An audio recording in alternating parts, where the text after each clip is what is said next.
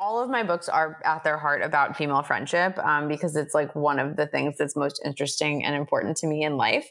I'm not surprised that people ask you all the time about like how to make female friendship. People want connection and especially young women. And I think it can be hard to find when you're not necessarily like in an environment like school or camp where like it's you're kind of forced to do it.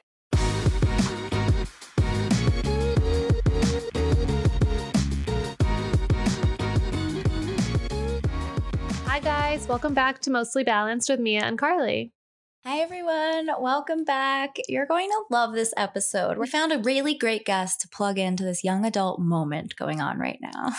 Yeah, she's so great. I loved Jessica. So, Jessica Goodman, she is an author of three novels that have all come out during COVID. So, she published her first novel in 2020 called They Wish They Were Us. And then since then, she published They'll Never Catch Us and The Counselors.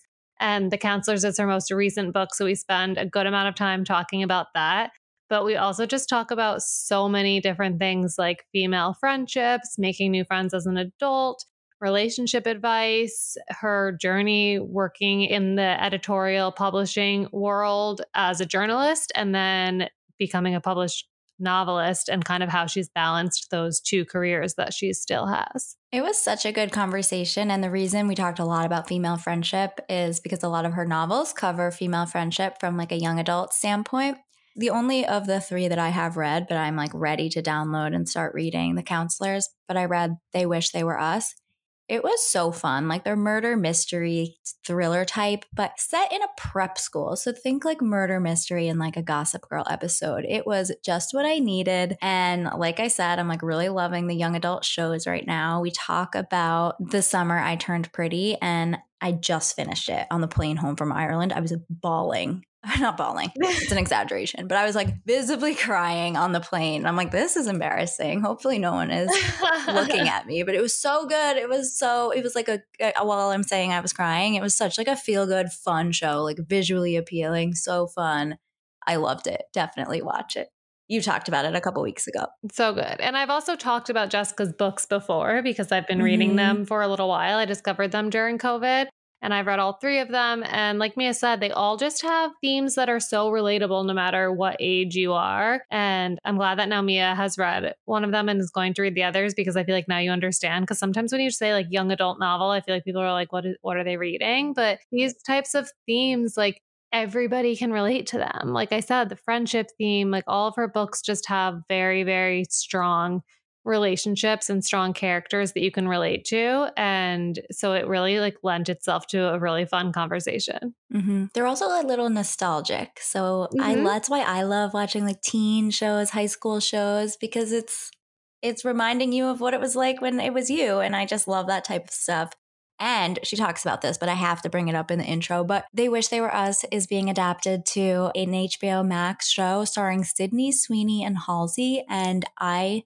I'm obsessed with Sydney Sweeney. I think she's like kind of my girl crush. And she is like now just got two Emmy nominations for Euphoria and White Lotus. So, I mean, this show's just set up for success. So, yeah. this is like all the worlds colliding of the best things ever. It's so cool that that happened. And she also co-wrote a book with DeuxMoi, the Instagram celebrity mm-hmm. gossip account, which Mia and I both love. Yeah. And the book is called Anon Please, and I think it's coming out in October. So I feel like she just has so many fun things and so many exciting things going on. It was just like I was so grateful that we were able to talk to her mm-hmm. and that talking to her just felt like talking to a friend. It was so fun. Also, speaking of DeuxMoi and Sydney Sweeney, I just saw today a blind item submitted about this star from a wildly popular streaming show split up with her long-term fiance because after her like clout from Emmy noms realized she deserves better and that's like totally about Sydney Sweeney. I don't know if it's true, but I feel like that has to be about Sydney, so Yeah, I feel like that sounds like Right? I haven't read them yet today, but it's usually my favorite Sunday pastime. Yes. well, before we do get into the episode, we always like to talk about new things that we're trying. So I'm so excited to talk about mine today because we have talked a lot about different meal delivery services. And it's one of my favorite things to try all of the different options because there are so many out there. And I like to share, obviously, which ones I like, which ones I don't like. I just tried one last week. Mia is already trying it this week coming up, so she'll be able to talk about it next week. But it's called Daily Dose. I've been wanting to try it for so long and it really lived up to the hype. Like I loved all of the meals. I still have a few left. So I haven't posted really much about it. I posted on our Instagram the first day I got it, just showing like some of the meals that came. But basically, it is a meal delivery service that comes with ready to eat meals. So it's not like you cook them, it doesn't come with like the ingredients. It comes with meals that are completely ready to just grab out of your fridge, either heat up or eat as is, depending on what the meal is. So I did a full five day program and it was breakfast, lunch, and dinner. I actually couldn't believe the amount of food that I got. I was texting with Mia asking her, like, am I supposed to eat all of this? Because like some of them, for example, like the donuts, like one one morning when the breakfast was these like almond meal hemp apple cider donuts, which first of all were so good but there were three of them and i was like wow. It's like i also like i'm i can eat a lot so i can eat that that amount like obviously eat however much you want but like right. when you know the ingredients are good you don't even like really have to think twice about right. it you know what i mean? Like mm-hmm. i can just eat these three, three delicious donuts. donuts and feel good. I didn't like have a sugar crash or anything like that later on. That's amazing. So yeah i got a lot of great meals. They have like a bunch of different programs that you can do. So the one that I did was a special program that they have right now that's called Nutri Beauty. And so it's all oh. made with ingredients that are supposed to help your skin and just kind of like impact your overall health and well-being from like a beauty perspective. So it's all about like that gut skin connection. And so they're all gut healthy foods and a lot of protein in them. So uh, that's why I did this one. So this one breakfast that I was obsessed with was these zucchini fritters with smoked salmon. Wow, that sounds amazing. And that's so unlike, you're right, unlike any kind of meal you would normally get in like a Sakara, yeah. because like who's delivering you smoked salmon? That's amazing. Yeah. Every meal, it's like so high quality. Like last night was like a salmon porchetta with a side salad and this amazing olive tapenade dressing. The dressings, like, I usually am not a big salad dressing person. I usually just put like olive oil and lemon. Like, even if I go to Sweetgreen, that's usually my choice. I feel like I could drink their salad dressings like with a straw. Mm. They're so good. I'm a salad dressing person, so you're gonna love I them when you get that. them. Yeah, I'm excited. I'm doing the plant based one, so just because when I do like a prepared meal, I usually tend to like I don't know try something I don't eat regularly. I eat protein every day, so I love to see like how these services get creative with plant based options. So that's what's coming in the mail today. I'm so excited. Yeah, that's I'm glad that you said that because that is one of the other reasons that I loved it is because of the opposite because I usually am eating plant-based because I don't really like to cook meat. And so like I don't like I don't know, I always think it's not cooked and I just don't know like I don't know how to cook meat at home even though I, I swear I'm a good cook. So this was amazing just to have options of foods that I wouldn't typically eat. And it's all like their their program was all formulated by like doctors and nutritionists and really experts in the field. The woman who started it started as a celebrity chef. And so she's worked with like a ton of really cool amazing people. And this program is like backed by a lot of people and it's gotten a ton of great reviews so it really really like i said it does live up to the hype it's all sustainably sourced foods I'm excited. It should be arriving today. So I'll report back next week what do I have to talk about? I have a few things to talk about actually. I don't really have a product, although last week I gave my full review of the Hampton Grocer Company granola and I ordered, first of all, I ordered a second batch to try a new flavor. I got the cherry cinnamon one. I kid you not, it was delivered like in less than 24 hours. What? And I, it was insane. I'm like, wait, did I, when did I order this? Why is it already here? But I just had some it's the best. I uh, I can't like you have to just try this granola. I feel like it's I just, ordered it yesterday. well, it should be here before you know it. they had a flash sale yesterday. 20% off flash sale and I ordered the sampler pack. The flavors are just so good. The cherry cinnamon, amazing. So that I just had to bolster my recommendation from last week. Our weekly yeah. recommendation for Hampton, yeah, Hampton Grocer. It, it's great. Then I wanted to, t- I told you I wanted to talk about this. I didn't tell you in the moment, but so if anyone follows Tinx, you've known of Tinx's box theory. So Tinx is like this TikTok sensation. She has a lot of dating and friendship themed content. And she has this one theory, which is like the one dating theory I like was really intrigued by because I thought like this does sound like it's pretty realistic. I could see I could just see this being the case. So her theory is when someone meets you in a heterosexual situation, a male meets you in a romantic setting, he'll put you in one of three boxes. One, he would want to date you.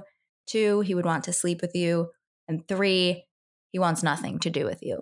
And that it's very hard to switch between the boxes. But if you were, if he did meet you and you were in the box of, I want to date this person, no matter when you sleep with them, when you text them, what you do in the beginning, she gives an excuse like you could puke on his shoes and he would still be interested in you. So it's like kind of going against some of those other hard and fast rules like don't text, don't send a thank you text, wait X amount of time it to takes away all someone. rules. Yeah, it takes away all the rules, but it's like still something you can't control. So I brought this up to Dan and his friend at dinner the other night just to see because I'm like I can get on board with this. I feel like makes sense. I wanted to see what they thought.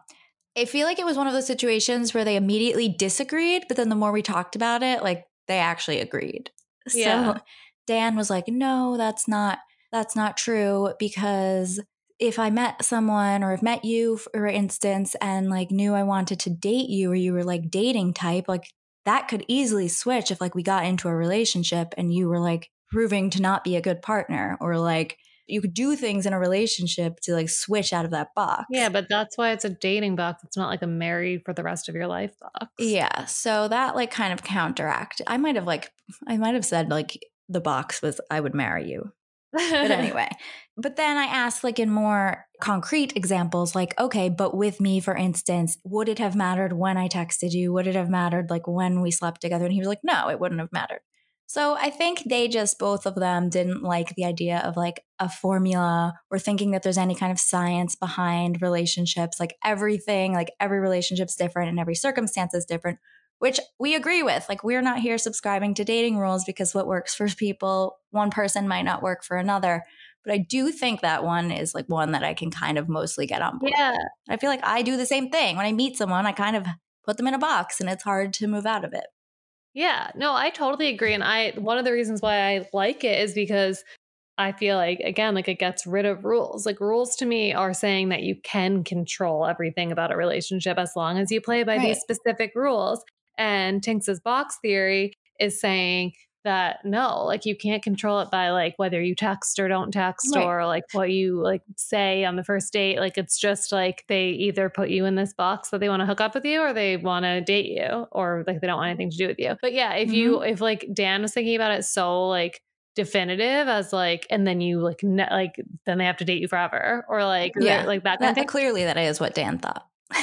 you know, Yeah. Dan.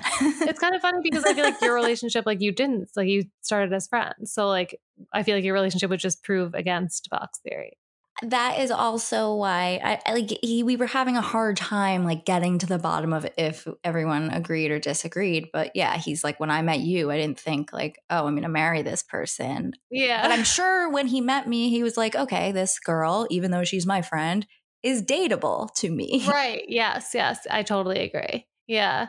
I mean, it's definitely, I'm with you. It's definitely one of the dating theories that I am like pretty on board with. And mm-hmm. again, like, like you said, also because I'm like that too. Like, I feel like once I do think Yeah. about someone in a certain way, it's kind of hard for me to change my mind about them. Right. Right. Definitely. Anyway, that was just like a funny thing. My real thing that I'm leaving everyone with one piece of advice if you're engaged, because one fun thing I did today was Dan and I registered for our wedding gifts. And this is one of the wedding tasks I've been putting off because it has overwhelmed me. I've attempted to do it a few times. I was trying to do it online. I was getting so overwhelmed. If you know me, I'm so indecisive. I can barely pull the trigger on like buying a dress that I have found that I like. Like it takes me a really long time to make decisions, putting me in the situation of picking out all of these things that I want other people to buy me to be like in my lifelong Yeah. home. I don't know where I'm living. I don't know like what I what my house or what my apartment's going to look like. I was just going down this rabbit hole of being so indecisive. There's so many options. So today we finally went to Crate and Barrel to register in person, and that's the way to do it. Don't even if you're engaged and you're doing a registry, don't even bother looking online until you've physically gone into a store and looked around because it is nearly impossible to try to like wrap your head around all of these items and you Mm. can't even see them. So that's my one t- one piece of advice. And now I actually have it pretty much all done and I'm so excited. Yeah, that is a great piece of advice. And I can't wait to see what you put on there. I'll send it to you later. The one drawback is I don't know if all stores do this, but I thought I was going to get one of those little scanning guns to like run around the store with and that that didn't happen. I was left to my own phone. They yeah. give you an app and it was so slow. It would take you like 2 minutes to like scan an item and then get it onto your registry. So you need to go with That's a lot of terrible. patience and it is honestly a miracle that Dan and I did not get into a fight oh. or argument today. I had a good question. I'm going to put this on our on our Instagram today as one of our polls. And I feel like this is kind of a good question for you because Dan has a lot of friends. Do you think that like going on a first date with someone like when you just start dating someone is them having like a lot of friends like a tur- can it be a turnoff? like like can somebody have too many friends? I think so because I I've realized that that's like a thing for me because I want them to have friends, but like sometimes it's like they have like they're that person who just seems like they have like a million friends and it kind of like turns me off and yeah. I don't know why. Yeah, I can I get it. I also I've been thinking a lot about this lately because someone recently asked us a question like how do you not feel jealous of your partner if they have mm-hmm. too many mm-hmm. friends and Dan has a huge group of friends I think for him, it was a little different because they were like this big group of friends from high school that stayed together. So it's not like he had all these friends from all over and was like people pleasing and like networking. Like if that's what part of it was like kind of bugging you, that there right. was like old yeah. new or like someone else in the mix. I, and you don't know because it's like you just yeah. I'm talking about someone you're just like meeting and you're yeah. hearing about like so many friends they have or like how many weddings they've been in or like they've been a best man in like five weddings like why that's like so like many friends to be the best man in yeah yeah it's by no means yeah. like a deal breaker, but it did it does like throw up like a little red flag. That's I think that's more of my question is like, is it a red flag if they've been a best man in like six weddings? I don't think so. I feel like that's a green flag because that means they're the, the best man. I just feel like it means they like really like it. makes me think of like the maximizer mentality. Like it makes me think that they like are like so much with yeah. like so many people. Yeah, I could see it. But I feel like I don't know if someone's putting them in their wedding as a best man, they must have a very like strong close connection. But right, like can you have that with so many people? With so many people. So then it makes me think like do you really have a connection with any of them? like I feel like I just like really think about it so much and this was the guy that I went out with this week and I w- that was like one of the things that I was like why does he have so many friends? I think it's a good thing. Don't red flag it yet. But I am trying to go out on more dates because practice what you preach. So I'm trying to go out on at least one date a week and then I'll share my progress here. So I did go on one date this week and it was which it's funny because like some people go on like six dates a week and make it like their full-time job and right now i just have too many jobs to do that and so i can't but I do like I love going out on dates. I think it's only especially hard for me right now because I'm not living in the city. So like I only go in like once or so a week. So then when I'm in the city, I'm like I'd rather just hang out with Mia or like I'd rather like go and get acupuncture. You know what I mean? Like I just always rather like do something else. Um, but I'm yeah. making an effort to make that my dating time. So this week I went to a wine bar in the West Village on Friday night and sat outside, which that's my favorite area. That's the area that I was living in most recently. And it's like just so cute. So it was a great location pick. And I just have a hard time like feeling if like, I feel like because people I think have a hard time being like their actual self. And so, so sometimes like I'm really sensitive to the fact that it seems like somebody's kind of like not putting on a facade, but like kind of like has like a filter on them. like just kind of was thinking so carefully about everything he said and just seemed very not like performative but just very like mm. um rehearsed or like structured like kind of like seemed like it, it was like yeah. trying to impress. think, that's what it was. I feel like that's very normal and i think that's like one of two things either one being very aware of like what you're how you're coming across and like actively trying to come across in a certain way and like very con- much control the situation and have it feel rehearsed. Or two like going on so many dates that this is just like yeah. become so natural like muscle memory of like their shtick of like the type of conversations they have or like the stories they tell. I feel like when i used to like go on dates i feel like i would tell the same things like first date was like the same stories and like you talk about your family but also, we talked about this with like Tanisha that you should always give someone like a second date to get, get away from that like whatever it is. I totally first agree. Date jitters or like first date interview feel. Yeah, I definitely agree. So I probably I'll probably do that. yes, of course. Well, I hope everybody loves this episode as much as we do. And honestly, order her books. They're so good. You can order them on Amazon. You can head over to her Instagram and she has a link in her bio where you can see all the books that she's written as well as some of the articles that she's written, which are really great too. So check them out. My personal favorite is They Wish They Were Us, which is the one that we said is going to be adapted into a show for HBO Max. But I also loved The Counselors and They'll Never Catch Us. So you can't go wrong with any of them. Yes, you'll love this episode. You'll love the books if you read them. And we will have another great episode for you next Monday. Welcome back. We can't wait for this conversation today. We are joined by New York Times best-selling author of three young adult thrillers and the former op-ed editor at Cosmopolitan magazine. Her work has also been featured in Glamour, Condé Nast Traveler, The Cut, Elle, Bustle, and Marie Claire. So we can't wait to dive into all of that and more. Welcome to Mostly Balanced, Jessica Goodman. Hi, thank you guys so much for having me. I'm so excited to chat. Thank you for coming on. We have a lot to talk about. But before we get into it, we always like to just have our guests introduce themselves a little bit. So, can you tell everybody where you're from, where you live, and then just a little bit more about what you do? Yeah, absolutely. Um, I live in Brooklyn, New York, and I'm from the suburbs of New York. So, clearly didn't go too far from home. But, like you mentioned, I am a young adult thriller writer. My most recent book is called The Counselors, and it's out now. And it is a murder mystery set at a sleepaway camp, which I think kind of says it all. but it follows a teenage girl named Goldie and her search for the truth about a murder that happens at her camp. And all of my work features young women who are trying to find agency over their own lives. So my other books include They'll Never Catch Us and They Wish They Were Us. And So they're so fun. good. We won't give away any spoilers, but when I was reading the most recent one, The Counselors, I was texting my twin sister during reading it because I never went to camp. And we're definitely going to talk about camp because I feel like it's just like a whole thing that I don't know anything about. It's a whole thing. Oh, it's such a thing. And I was reading it, I was texting her because she has kids, and I'm like, you have to send Penelope to camp when she gets older. Like, it sounds so fun. And she was like, oh, it kind of scares me. And I'm like, well, I actually, I'm reading a thriller right now about camp, so maybe it's like a weird thing to text you that you should send her there. But it seems like it's just like such an experience that I feel like nobody understands unless they actually went. That's definitely true. Dan and I were just talking about this too.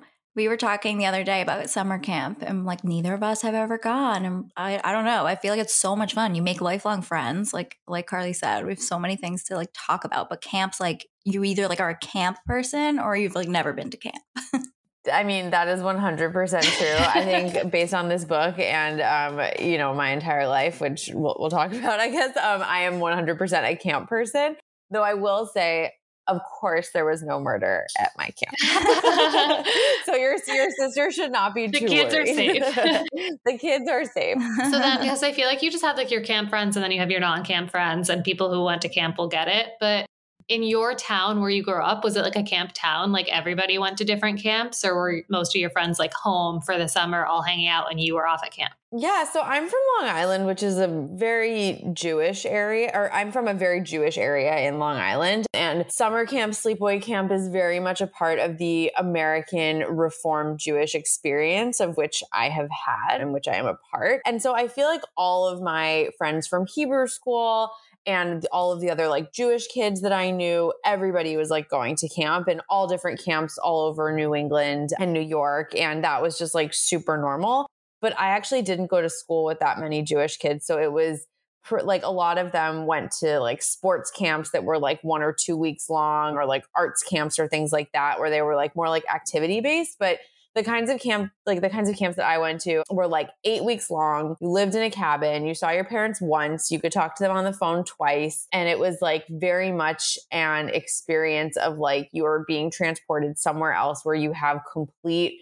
freedom within the rules of the camp to kind of like make your own friends, do all these different activities and like learn a lot about yourself. And I started going when I was like 9 years old and I like was begging my parents to send me earlier. And I think I mean I think I have a unique relationship to camp or like the concept of camp in general because my mom's parents and grandparents actually owned a sleepaway camp in North Carolina. My mom is from Miami, Florida, and they had this camp that when she was growing up, it was like a big thing that a lot of Jewish families would send their kids to this one specific camp that my grandparents ran in North Carolina. And so I grew up hearing these incredible stories about what it was like for my mom to kind of like grow up in this setting um, and you know for my grandparents about like what that experience was like to run it so I think just hearing that lore made me so excited to like be part of a community like that. And my camp wasn't religious or anything, and there were plenty of kids who weren't Jewish that went there. But it like I think that it's just really ingrained in the culture of like being an American Reformed Jew. So like in my very small community, it was like definitely a popular thing to go to. And I don't think I realized that everybody didn't go to camp until I like got a little bit older. yeah.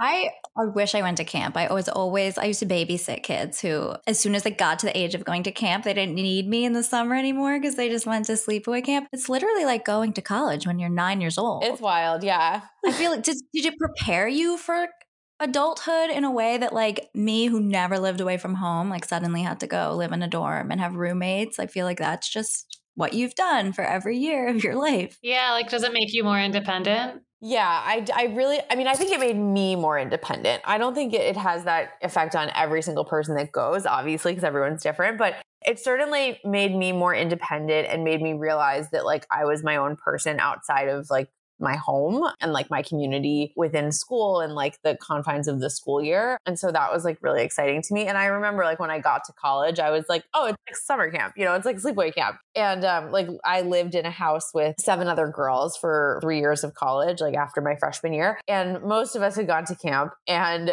we were all like, this is like camp full year round. Like this is the best thing ever. You know, we like share each other's clothes and play music all the time and just like hang out and have the best time.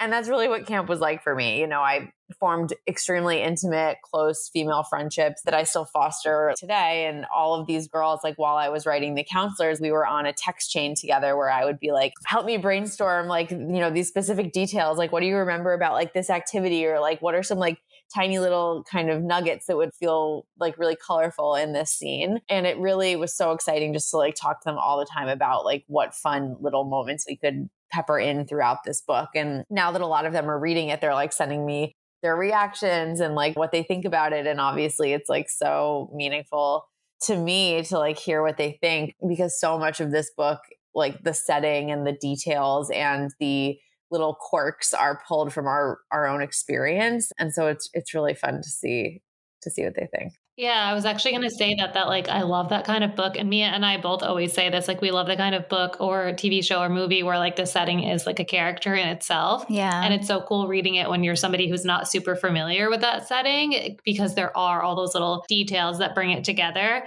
So for you writing this obviously you had that experience so you're able to put those specific things in. But then like what if you're writing a book and you don't have like for example one of your other books was it They'll Never Catch Us and they're runners. Were you a big runner or did you have to like research and figure out some of those specific things? Yeah, so They'll Never Catch Us follows two sisters who are cross country stars, like you mentioned. It's set in the Catskills, and I also love an atmospheric setting, and I think I try to infuse that in all my books. And the setting plays a plays a big role in that book. And the book is really about what happens when a new runner comes into town and threatens to be better than both of them, and then she winds up dead, and both sisters become suspects but you know i that book was very challenging to write because i'm not a runner at all the only sport that i'm like somewhat good at is tennis because I've played that like my entire life. But I actually like hate running, and I wrote I wrote about running for that book because I found I thought that it was such an incredible way to kind of illustrate the intensity of being on a team sport, but really it being like an individual an individual activity. Like running is so you're alone out there, like you're the only person who can make or break your time, your score, whatever, but it's still a team activity because they're all running together. So that was like one of the reasons why I chose running for that book. But I really had to do a lot of research to make that feel accurate and make it feel like I knew exactly what I was talking about. So I spent a lot of time on cross country TikTok, which is a wild place and very fun and really gave me like an inside look at teens, a lot of the runner, really prolific runners in high school or college, like post their training regimens and like what they eat in a day and like all their, like, you know, the, their splits and like all of these things. So, and like their gear, like, you know, what shoes they wear and all that kind of stuff. So I spent a lot of time there and I also interviewed a bunch of really high level cross country stars from the high school and college level. So I really wanted to get those details right. And thankfully, my editor was also a runner. So she was able to kind of like point me in the right direction and stuff. Mm. And we definitely had a lot of help with the from the production team, like copy editors who kind of check a lot of the facts and they would look at the times and be like, okay, this this time is like kind of out of whack. Like actually it should be more like this. So like all those details we tried really hard to get right. But it's obviously much easier when like you have a lived experience that you're writing about like mm-hmm. at summer camp or like my first book, They Wish They Were Us, is a murder mystery set at a prep school. And like I went to a prep school and it was really easy to like pull a lot of the details from that from that place there too. Yeah, it's so fascinating to hear the behind the scenes and everything that goes because when you're reading a good book and you get immersed in it and you feel like all of those like little nuggets and tiny details that really make the story and pull you in. It, like you just said, I feel like maybe your first novel or your first project is something that you know really well, but I'm always fascinated by these topics that you need to like this is going to be a silly example, but like when I watch The Sopranos, mm. I'm like, how? How much work, time, like how do you know all this to get like all yeah. these details right about like are you in the mafia? So it's when you get pulled in and it's those little details that really make it. But you kind of just talked about like how you like why you picked certain themes in your books like whether it was a prep school in New York or camp. So talk to us a little about like how did you get started? How did you land on the first topic of your first novel and what was that experience like from writing, editing and then becoming a published author?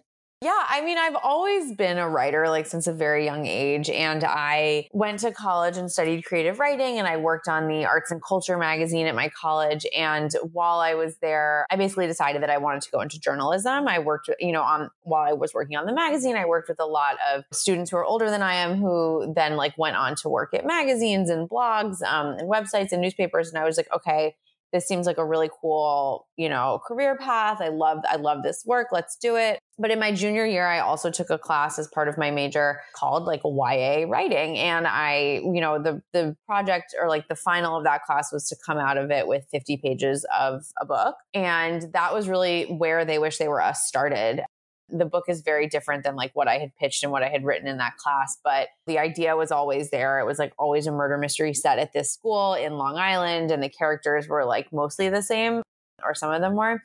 And I had so much fun with the project. I just loved it. But I didn't really think about it until many years later, when I was an editor at Entertainment Weekly, I had been working in journalism for a while and was really looking for like another creative outlet because like writing had become my job and I was looking for something that just like felt a little more creative in a different way. And at the time I was also covering the publishing industry from like a reporting perspective and I got to learn more about what actually goes into putting a book out in the world, like how to get an agent and what publishing actually looks like. And once that process was kind of like demystified for me, I realized like, oh, maybe I could do this. Like real people do this every day. Like why can't I be one of them?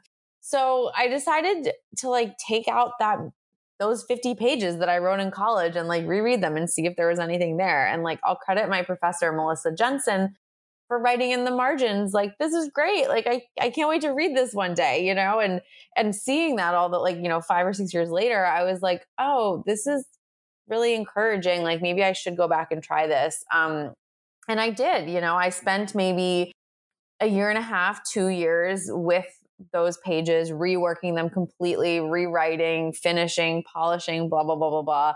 And then I finally felt like I was confident enough to send it out to agents. And, you know, thankfully one wanted to work with me. And then she and I spent another six months polishing up the manuscript. And then we finally sold the book in, you know, late 2018. So it was it was a long process of like trying to think about if I actually wanted to do it or whatnot. But you know, I got there eventually, and and then that book came out in 2020, August 2020. So yeah, since then I've you know published a couple books, and it's been really exciting to kind of embark on this new path. And and my career now is that you know, it used to be like 80% journalism working full time at Cosmopolitan and like 20% book, I would say, or maybe like 70 30, 60 40, something like that. And, and then last June, I quit my job at Cosmo and I'm focusing mo- mostly on books, but then doing some freelance journalism on the side as well. So I've kind of like flipped the way that, um, that my, my work breaks down. That is really cool. And honestly, congratulations on all your success. Correct me if I'm wrong, but is They Wish They Were Us being turned into a TV series? Yeah, so that one is set up at HBO Max, um, and we have Sydney Sweeney and Halsey set to star in it. So that is I so mean, cool. what, That is what a better a dream. team! Like those two are just incredible, and I cannot wait to see what they put out because they're both geniuses. Sydney That is going to be Sweeney is one of my favorite actresses right now. A- Like, show me anything She she's is in, so I'll watch incredible. it. She's so incredible. And I will say, like, she is an incredibly savvy, wonderful businesswoman, mm-hmm. too. Like, she is.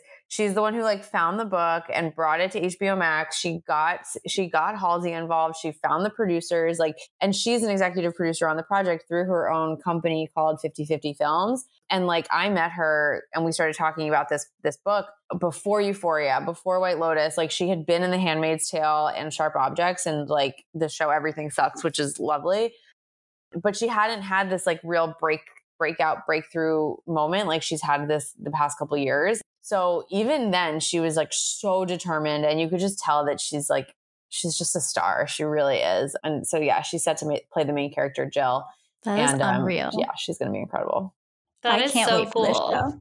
How involved are you in the making of the show? Yeah, so I'm an, e- an executive producer on the project, which is really exciting. But there's there's this amazing woman, Annabelle Attanasio, who's uh, writing it, and she is like taking it in a really amazing, exciting new direction. So I'm not really involved like day to day, but I think it'll be really really cool to see to see where it goes. That's so cool. Young adults really having a moment right now. I Mm. mean, you mentioned Euphoria, which I mean, Carly and I just said this the other day. We hope no one in high school is actually watching Euphoria, but it may still fall under that YA umbrella. But like Yellow Jackets, just like young adult series based off of books. So, do you feel like young adults where you will stay? Like this is your sweet spot, or have you thought about like branching out into other other genres? I mean, I love writing for teens. Like, I think that it's such an exciting audience because they're so like eager for content and when they like something they tell you really emphatically and it's just like a wonderful audience to be a part of but like never say never like i'm sure i'll branch out and do other things in my career and I, i'm actually like i co-wrote a book with DeuxMoi, the instagram celebrity gossip So you know who she is. you know, I don't. I don't know who she is. I really don't. But that's been a really fun project. And that book is coming out in the fall. It's called Anon Please. And that is like not that is not a murder mystery. It's an it's an adult book. You know, there's a lot of like swearing and cursing in it. It's marketed to adults. And yeah, so that's like a totally that's like a real departure from from what I have been doing. But that that was a fun one. So never say never. Like I'm sure I'll branch out and do other stuff too. But yeah, for now I I love playing in this YA thriller space. It's really exciting. And I will say there there are so many incredible YA adaptations out right now. Like you mentioned, like I just binged The Summer I Turned Pretty all weekend. Yeah, I completely forgot to mention that one, but I'm also watching it now. Just a delight. Yeah. Jenny Han is a genius. And Oh, she I was is. like gushing the whole time. The music, the casting, it's perfect. It's just so great. And I think that that content is just so when it's joyful and when it's done right and when it's smart, it's just like it's like having a cozy blanket over you. Like I just love it. for like any age too. Like I feel like I'll Mhm. continue to like that genre for like forever. I feel like you can just relate to it because we've all felt those feelings. It's all about like the feelings that it makes that it gives you while you're watching it or reading it or whatever it is. Exactly. And you said Anon Please is coming out this fall. Yeah, I think it's out in November. And that's a really fun one. But again, no murder, no teens. Totally different. When I was reading, because I think I found your books through They'll Never Catch Us Mhm. because I am a runner and I was like, oh, this Oh, is about like runners. And I thought it was like a fun thing to read. And then I was reading it in the morning and then I would like go out on my run and I'm like a little bit creeped out because I was like upstate at the time. And you even like mentioned my hometown in the book, New Paltz. And I was oh like, oh this is a little too creepy. like, it was so funny. I was like, uh, I don't want to be on this trail right now.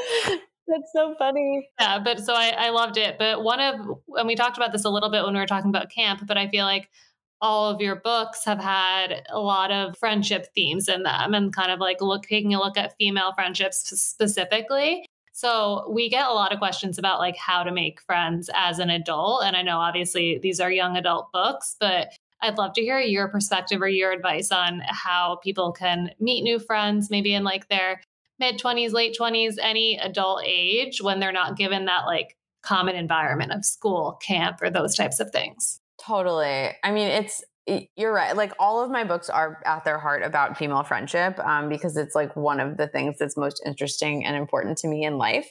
Um, and I think it's like, I mean, I, am not surprised that people ask you all the time about like how to make female friendships. Like when I was at Cosmo, it was like one of the things that we wrote about the most because it's like people are like, people want connection and especially young women. And I think it can be hard to find when you're not necessarily like, in an environment like school or camp where like it's you're kind of forced to do it.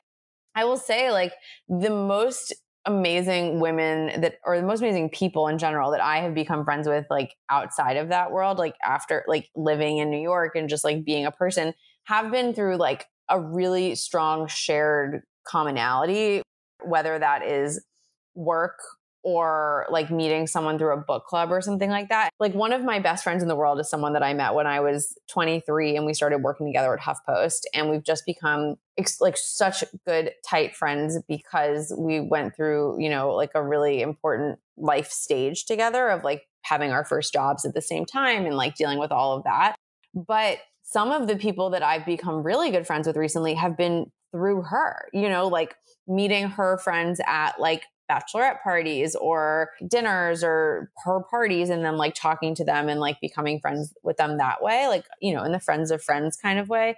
And I don't know if this is necessarily that helpful if you have like no friend, like, you know, if you're moving to a city and you have like no friends, but I feel like see like asking your friends to introduce you to people who who you think that they might like and kind of not shying away from the awkward like let's have a friend date and like go out for coffee or go for a walk and see if we actually like each other and a lot of the people that I've become good friends with and a, like that have surprised me have been people that I've only met in person like once or twice and I just like text with them all the time. Like one actually like one woman who who I connected with online kind of casually she invited me to come on her podcast and we just like basically realized we had like everything in common and we text all the time and like she basically convinced me to get a dog and we like text about our dogs all the time and she lives in LA and I got to see her in person when I was there recently. And it was like so nice and so fun. And I think just like being open to the idea that like friendship isn't necessarily defined as like defined by having sleepovers when you're little. Like it can be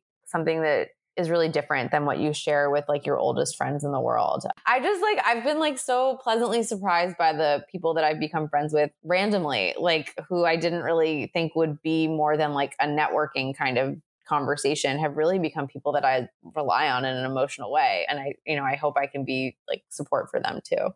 Totally. There's no shortage of places to meet friends. I think like any opportunity where you find that commonality could just spark a relationship. And what you said about your first job, I feel like that just reminded me of my relationship with Carly, where we met at work. We had the shared experience of being like young 20s in a work environment, a very social work environment. And then we became even closer afterwards because we realized, oh, wow, we have so many shared interests. Like a lot of the conversations and topics we talk about on the podcast, which just like kept us talking and texting. And even if we didn't see each other. So I love that. And you mentioned moving to a new city, which is definitely opportunity for a new friend. But I also think like when people maybe think about how do I meet new friends, it's coming from a place of like, I don't have any, but it could also just be I've grown apart from my friends growing up, or they're still my closest or my oldest friends, but we're different now. We're in different stages of life. We have grown to have different interests. So it's just finding those people that have that core common interest as you that you can talk about for hours. And there's always room to make more friends that are kind of in the same little pocket of life that you are.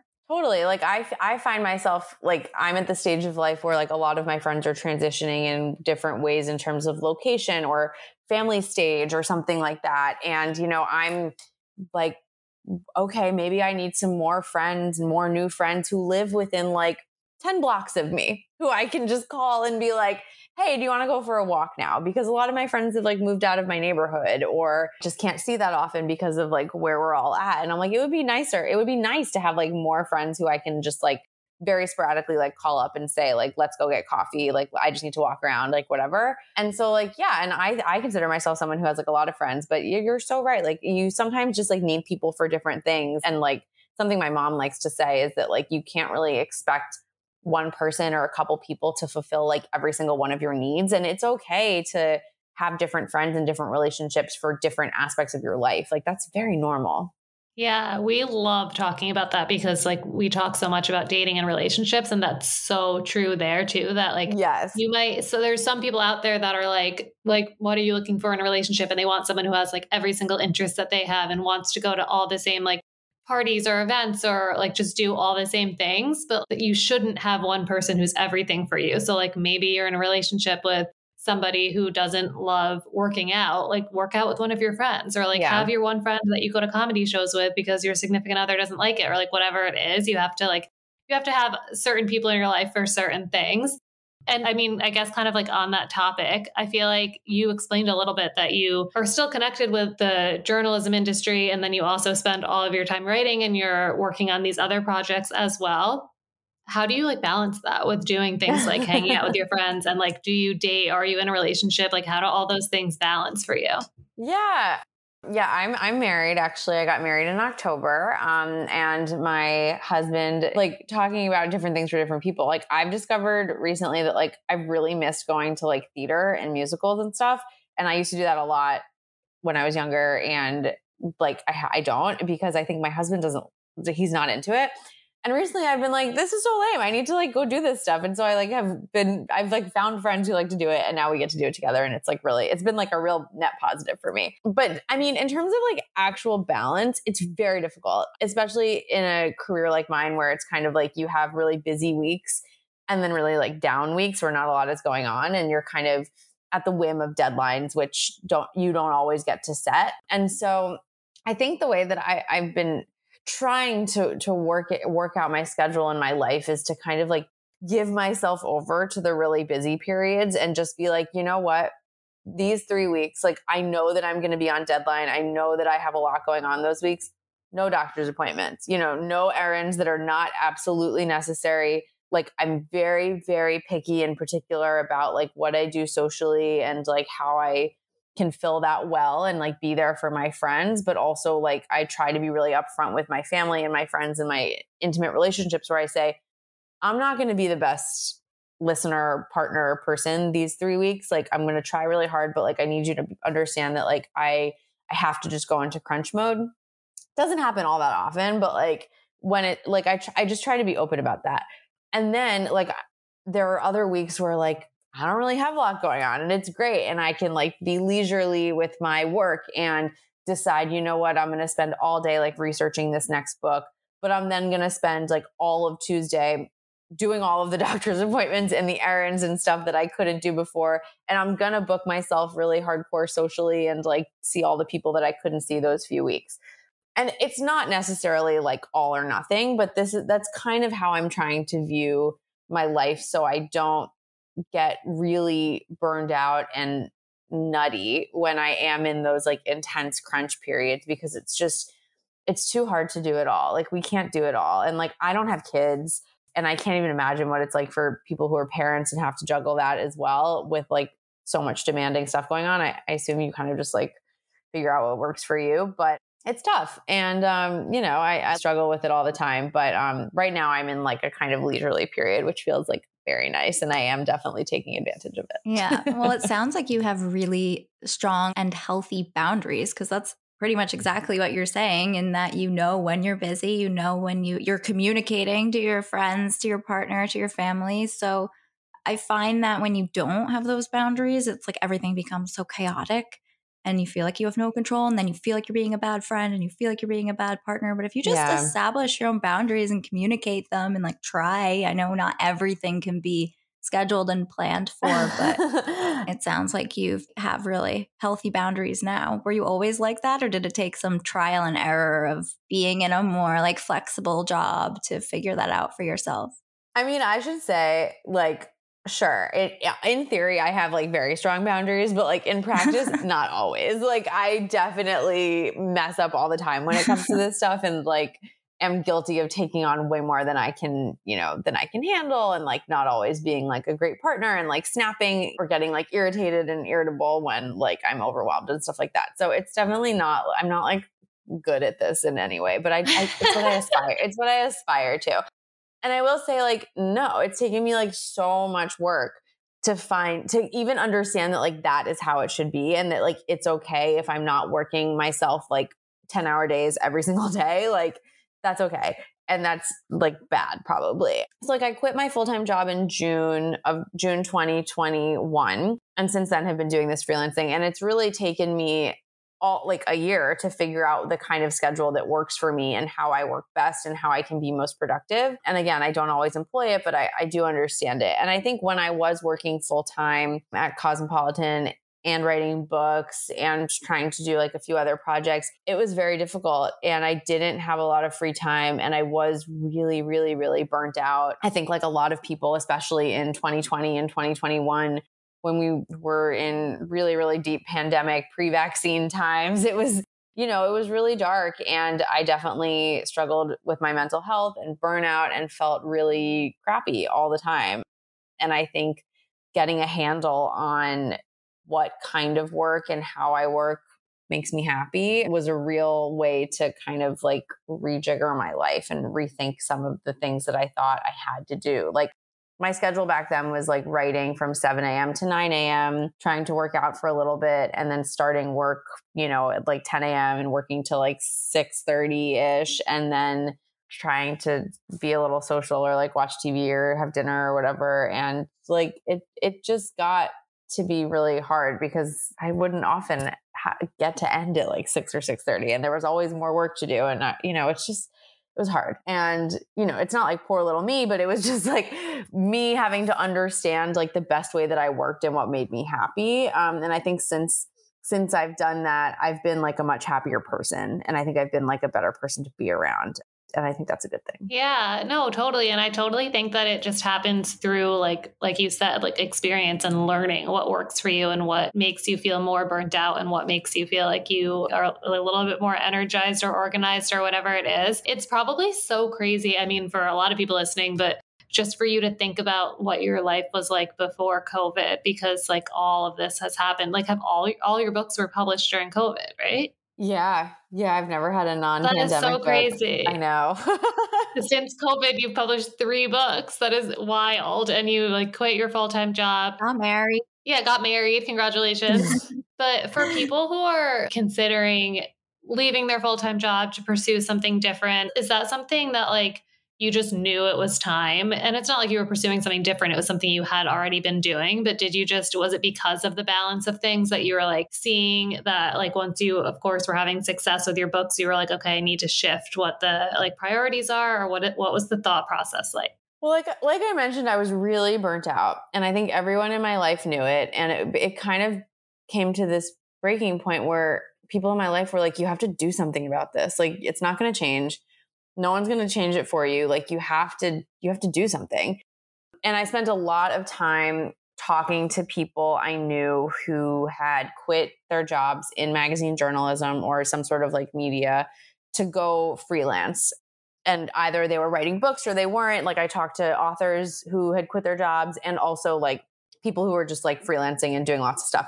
So I, I tried to like really prepare for what that might look like and set up a few different, you know, permalancy slash like freelancy jobs like right away and try to get those going like before I quit because I was really worried about, you know, money, obviously. like I wanted to make sure that I could float myself, you know, for a while in case in case I didn't get any other projects going.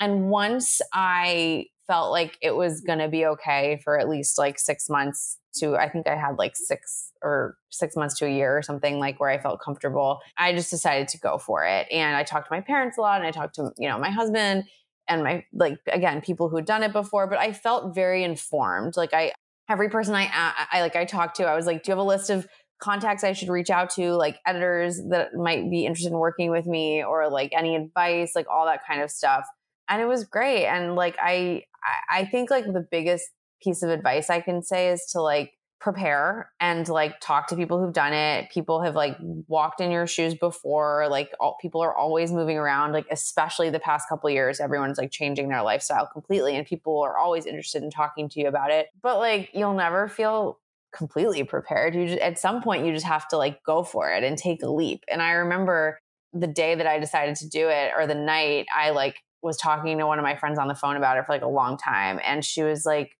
you just do it like take a risk like you you need to do this and if it falls apart like you can find another job you know? And like i know not everyone has that luxury and like who knows if i actually could get another job like full-time job if i wanted one but like having the audacity to think it i think can help you get through it and just like putting on the air of confidence in yourself like no one's going to believe in you as much as you're going to believe in you especially when it comes to your career so if you have the gall to do it you know, why not? Take a mm, chance. Totally. There's never going to be a right time. Yeah, exactly. Like you said, I don't know if it was COVID or just a shift in how people are thinking about work and life and making changes and flexibility, but it's so much more common now to like switch jobs, take time off, start another project or endeavor and then like go back. So I think it used to be so like narrow, straightforward path and now there's so much more room for flexibility. So congrats on that. I feel like that takes a lot of courage, but clearly panned out. But I want to hear a little more about your relationship. So we know you got married in October. How long were you together? Is he a character in any of your books? Where can we read about him? he's not a character in any of my books. Um, we've been together for oh my gosh, I like I think I think seven seven years. We met um, when we were both working at HuffPost. We got together in 2015. So yeah, seven years. And yeah, he's a, so he's a reporter too. Um, we've always covered like very different things, and right now he's covering business and technology and like crypto stuff. So it's we have like completely different lives, which is great. Yeah, very different. yeah, I like listen to him do interviews and I'm like, wow, this is way over my head. And then I read the story and then I read his stories and I'm like, thank you for explaining this in terms I can understand.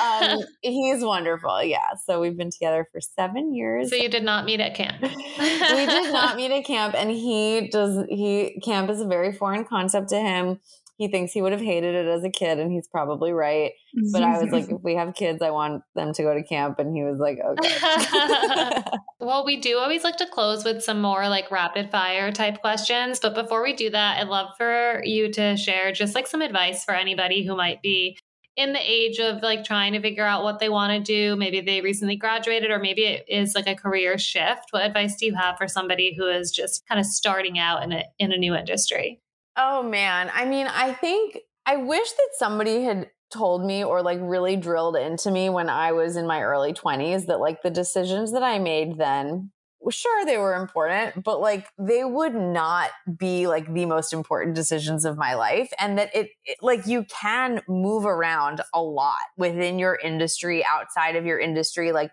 life is flexible like just because you go into one industry when you're 22 doesn't mean that you have to stay there um, and I remember like when I was graduating college, some of my journalism mentors were like, you have to pick if you want to be an editor or a writer. You cannot do both. And I was like, this is so stressful. Oh my God. Like, how am I going to choose? Blah, blah, blah. Once I got into the real world, I realized that was like not true at all. And you could like very easily move back and forth.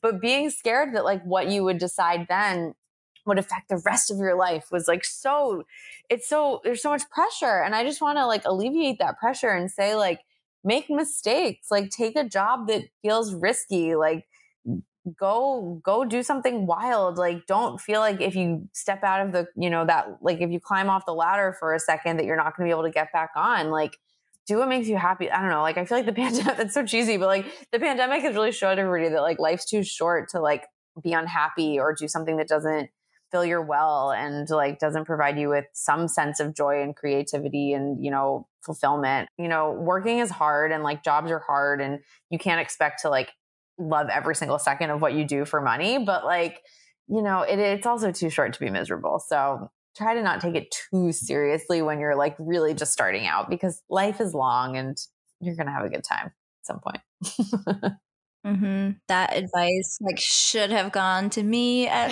20, 22 years old. When you're young, life in front of you just feels like, like you said, all your decisions are so important, matter so much. Like life ahead feels so short. Like everything right now, you need to figure it all out. And then in hindsight, you're like, why didn't I make like these? Why didn't I just take a chance and try? I feel like that happens in relationships. People are like, I can't, I don't want to end this relationship now. Like, we've gone so far. And then you look back, like, I could have started a whole new life. I know. I remember I had one relationship where I remember when we were like on the verge of breaking up, I was like talking to my mom and I was like, but what if this is like the best that'll ever be? And she was like, it's not. like it's most certainly not like the best you're it will 24. ever be. It's definitely yeah, not. yeah, yeah, She was like, you got so much else going on after this relationship. Just like, please end it and move on. and she was very right. so true. Yeah, it's so true. Well, can you tell everyone where to find you before we get into some of our rapid fire questions? Where we can get your books, your Instagram, yes. your website? Yes, yes, yes, yes. Um, you can find me on Instagram at Jessica Goodman. That is the social media platform where I am most active. All three of my books are available now wherever books are sold. I love to support indie bookstores. If you don't have one in your town, bookshop.org is a great place to buy books. Amazing. And we will put all of those links in the show notes too. Okay, so what is your favorite method of self care? Food. Oh, I love that. like I love like just all food. Like I love to cook and my big thing is like every Saturday morning we go to the farmers market in our neighborhood and it brings me like an immense amount of joy to just like buy a pint of fresh cherries. It's like the it's just like the or and like a loaf of really fancy bread. Mm-hmm. It's just like mm-hmm. my it really gives me self-care. What are your favorite Clinton Hill restaurants? Oh my gosh, so many. Um, I I mean, shout out to like every restaurant in De- on DeKalb in Fort Greene. Like Miss Ada is so good, and the new Saraghina is amazing. Evelina, love Evelina. Um, but I mean, the, we go to this restaurant called The Fly, which is like a chicken. It's like they only have like a couple things, and it's like basically like chicken and natural wine, and we mm. go there mm. like once a week. It's it's so good. Yeah. yeah. yeah. All the Italian food in our neighborhood is amazing too. But you need to send me yeah, some gotta, of those recommendations. Yes, totally. And then you can also come hang out with me over here and I'll bring you to some yes. of my favorite restaurants. I mean, Prospect Heights has amazing places to eat. It does. Really good. What is one TV show you've been watching and recommending a lot to people lately? Um, I mean, the summer I turned pretty is just mm-hmm. so fun, and I'm delighted by it. And have definitely texted like all of my threads, being like, "You guys all need to watch this. It's incredible."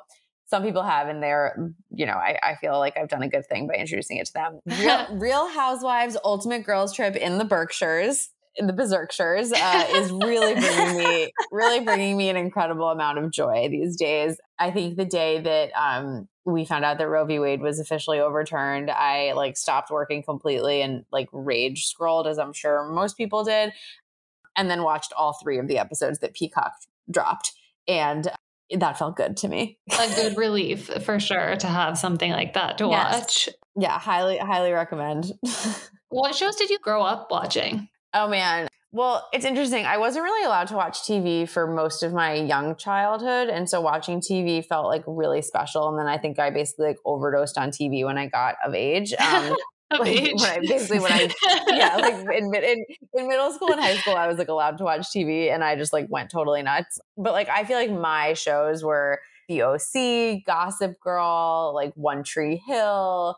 Um, I was a little. So we're the same all the same. Like I was a little too young for Dawson's Creek when it was like coming out, but then I would like watch the reruns with my sister. Um, like Seventh Heaven was like oh big God, for me. Like everything on the WB in the, in the later yeah. years, yeah. And um, Yeah. Oh my god, I did a rewatch of the OC during the pandemic too, and that Me also too. like really fueled. You did, yeah. Isn't it Yeah, great? It like really fueled my soul. Mhm. It's like a perfect pilot. Yeah. I did a rewatch of Gossip Girl too before the new one Me came out. So I just I rewatched them all. Trust me. so good, so good. I also watched a lot of MTV Road Rules the Challenge. Remember all those Mm. MTV shows growing up that were like I like. Room Raiders. Did you ever watch Room Raiders? Room Raiders? Yes, I watched all of that. and MTV Cribs. Um, So and good. what is one must-have quality for you and a significant other? Oh my god, so so many. But I, like I'm thinking of my wonderful partner. I think like Yeah. he, I mean, must have quality is like they make me laugh like so much. Like he makes me laugh all the time, and I mean, just being like really positive and supportive. Also, like he is one of the most supportive people I've ever met. So yeah, I mean, there's so many great qualities about Yeah. him and partners in general. But I feel like humor and supportiveness are great. Yeah, those are the best. And someone that makes you laugh all the time. I love that one. Mm-hmm. I guess we can close up with some advice. I know you gave some advice for someone right out of school, but if you had to give yourself a piece of advice, what would it be? Your younger self. My younger self. Mm, Right at now. what stage? Like I know. I'm like, what Mhm. does Jess want? Well, right now. oh my god, my younger self. Okay, like what stage younger self am I giving advice to? give your younger self dating advice because we've talked a lot about like career and friendship. So give Oh yourself like uh, your younger 20s dating advice. Okay, well, I did the one that's like, like, like relationships will be better than this bad one that you're in right now. Yeah. Um, I shouldn't say bad. The, the one that's wrong for you right now. like I Sometimes feel like. Yeah, I feel like when I was younger, I did I was very boy crazy like as a kid and it took me a long time to like come out of that. I think um probably like only when I started like dating my husband and realized what like a really wonderful Yeah. partnership was was like as an adult, but I was so boy crazy as a kid that I think like often I would prioritize that person over my friends in a lot of ways and was like always picking like them to hang out with or talk to on the phone or text instead of like going out with my girlfriends and um or like friends in general and you know like always like leaving a party early to like go to whatever party they were at and like kind of giving them the power socially and like I wouldn't do that again. You know, I would like much rather hang out with my friends and and um, you know, spend a lot of time with them in that way. And so I feel like it's really wonderful to have a loving partner who you ha- who you get along with and who you have so much fun with when you're young.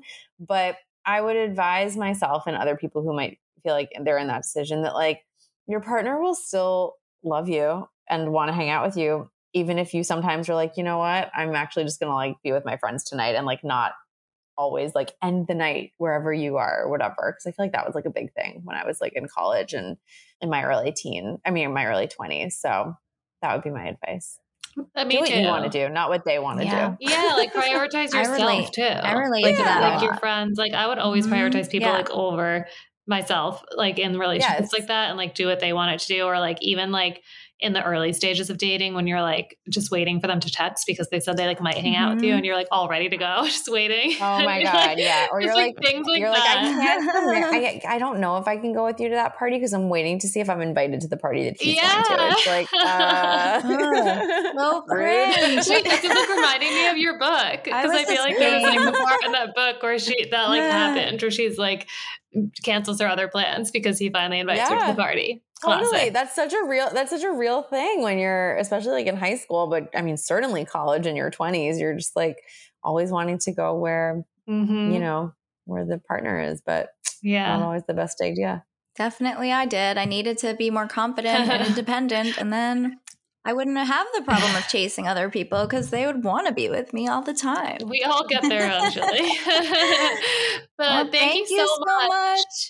This was so fun. You already told everyone where we could find you, but thanks for being here. We loved this conversation. Oh, great. Thank you so much for having me. So much fun to be here and chat about all this stuff.